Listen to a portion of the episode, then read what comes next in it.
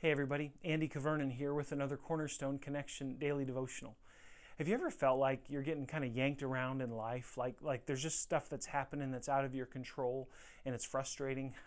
my, my sister uh, was living in an overseas situation when uh, she was down at the marketplace with her sons and getting some groceries, doing what needed to be done in order to sustain their life. And, and she got a call, and the call was from somebody back at home saying, Hey, you got to come home. I think it was from her husband, uh, saying, Hey, there's some people here and we've got to entertain them because in that culture it was expected expected when guests arrive, you, you had to provide for them. Maybe you had to provide a meal and, and you had to make sure that they were well taken care of. And so uh, you can imagine uh, my sister with her little boys having to leave what she was doing to go back to entertain other people. It was not, not maybe a happy experience, uh, maybe frustrating uh, for her. Now, she's probably more mature than I would have been and handled it okay, but, but here she is getting kind of yanked around.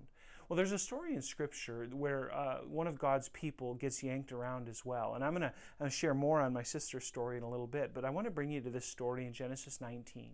Uh, this is the story of two messengers who visit the man Lot. He's Abraham's nephew, and he's living in the city of Sodom. And the Lord is about to bring judgment on Sodom, and he sends two messengers, really on behalf of Abraham, in order to bring Lot out of the city so that he and his family can escape the judgment. And so these messengers come in at night, and, and Lot brings them into his home, and the city of Sodom uh, acts true to form. They're, they're deplorable. They do these detestable things, and it's beside our point for today what they actually do. But the next morning, it's clear God is going to bring judgment on Sodom. And so he, the, he tells the messengers, hey, get this family out. The messengers tell Lot, hey, we got to go. It's time. God is going to bring judgment. And I want you to listen to what happens here, starting in Genesis 19, verse 14. It says, So Lot went out and spoke to his sons in law who were pledged to marry his daughters he said, Hurry and get out of this place because the Lord is about to destroy the city. But his sons in law thought he was joking. How's that for uh, uh, for ambivalence, right? They, they think Lot's joking. They, they're just totally brushing off what's going to happen. And then listen uh, to what happens next. Verse 15 With the coming of the dawn, the angels urged Lot, saying, Hurry, take your wife and your daughters who are here, or you'll be swept away when the city is punished. And, and, and, you know you can imagine there's some urgency here. You guys got to get going.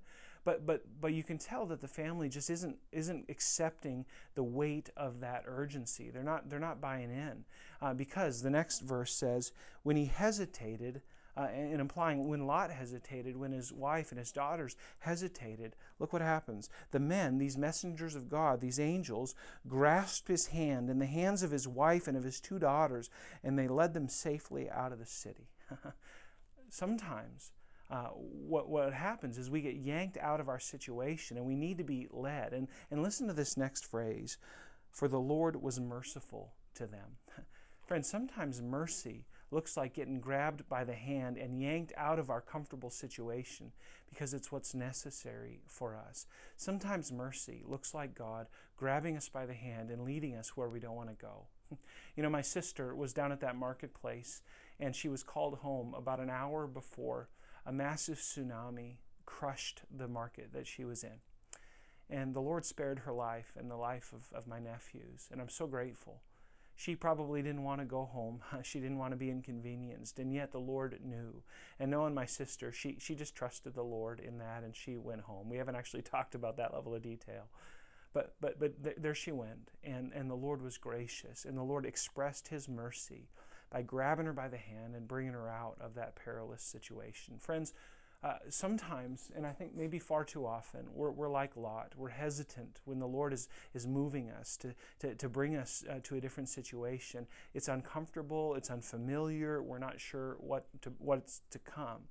Let me encourage you when the Lord grabs you by the hand, go with Him because sometimes mercy looks exactly like that. God bless you, friends, and may we be faithful in responding to where the Lord brings us today. Have a great one.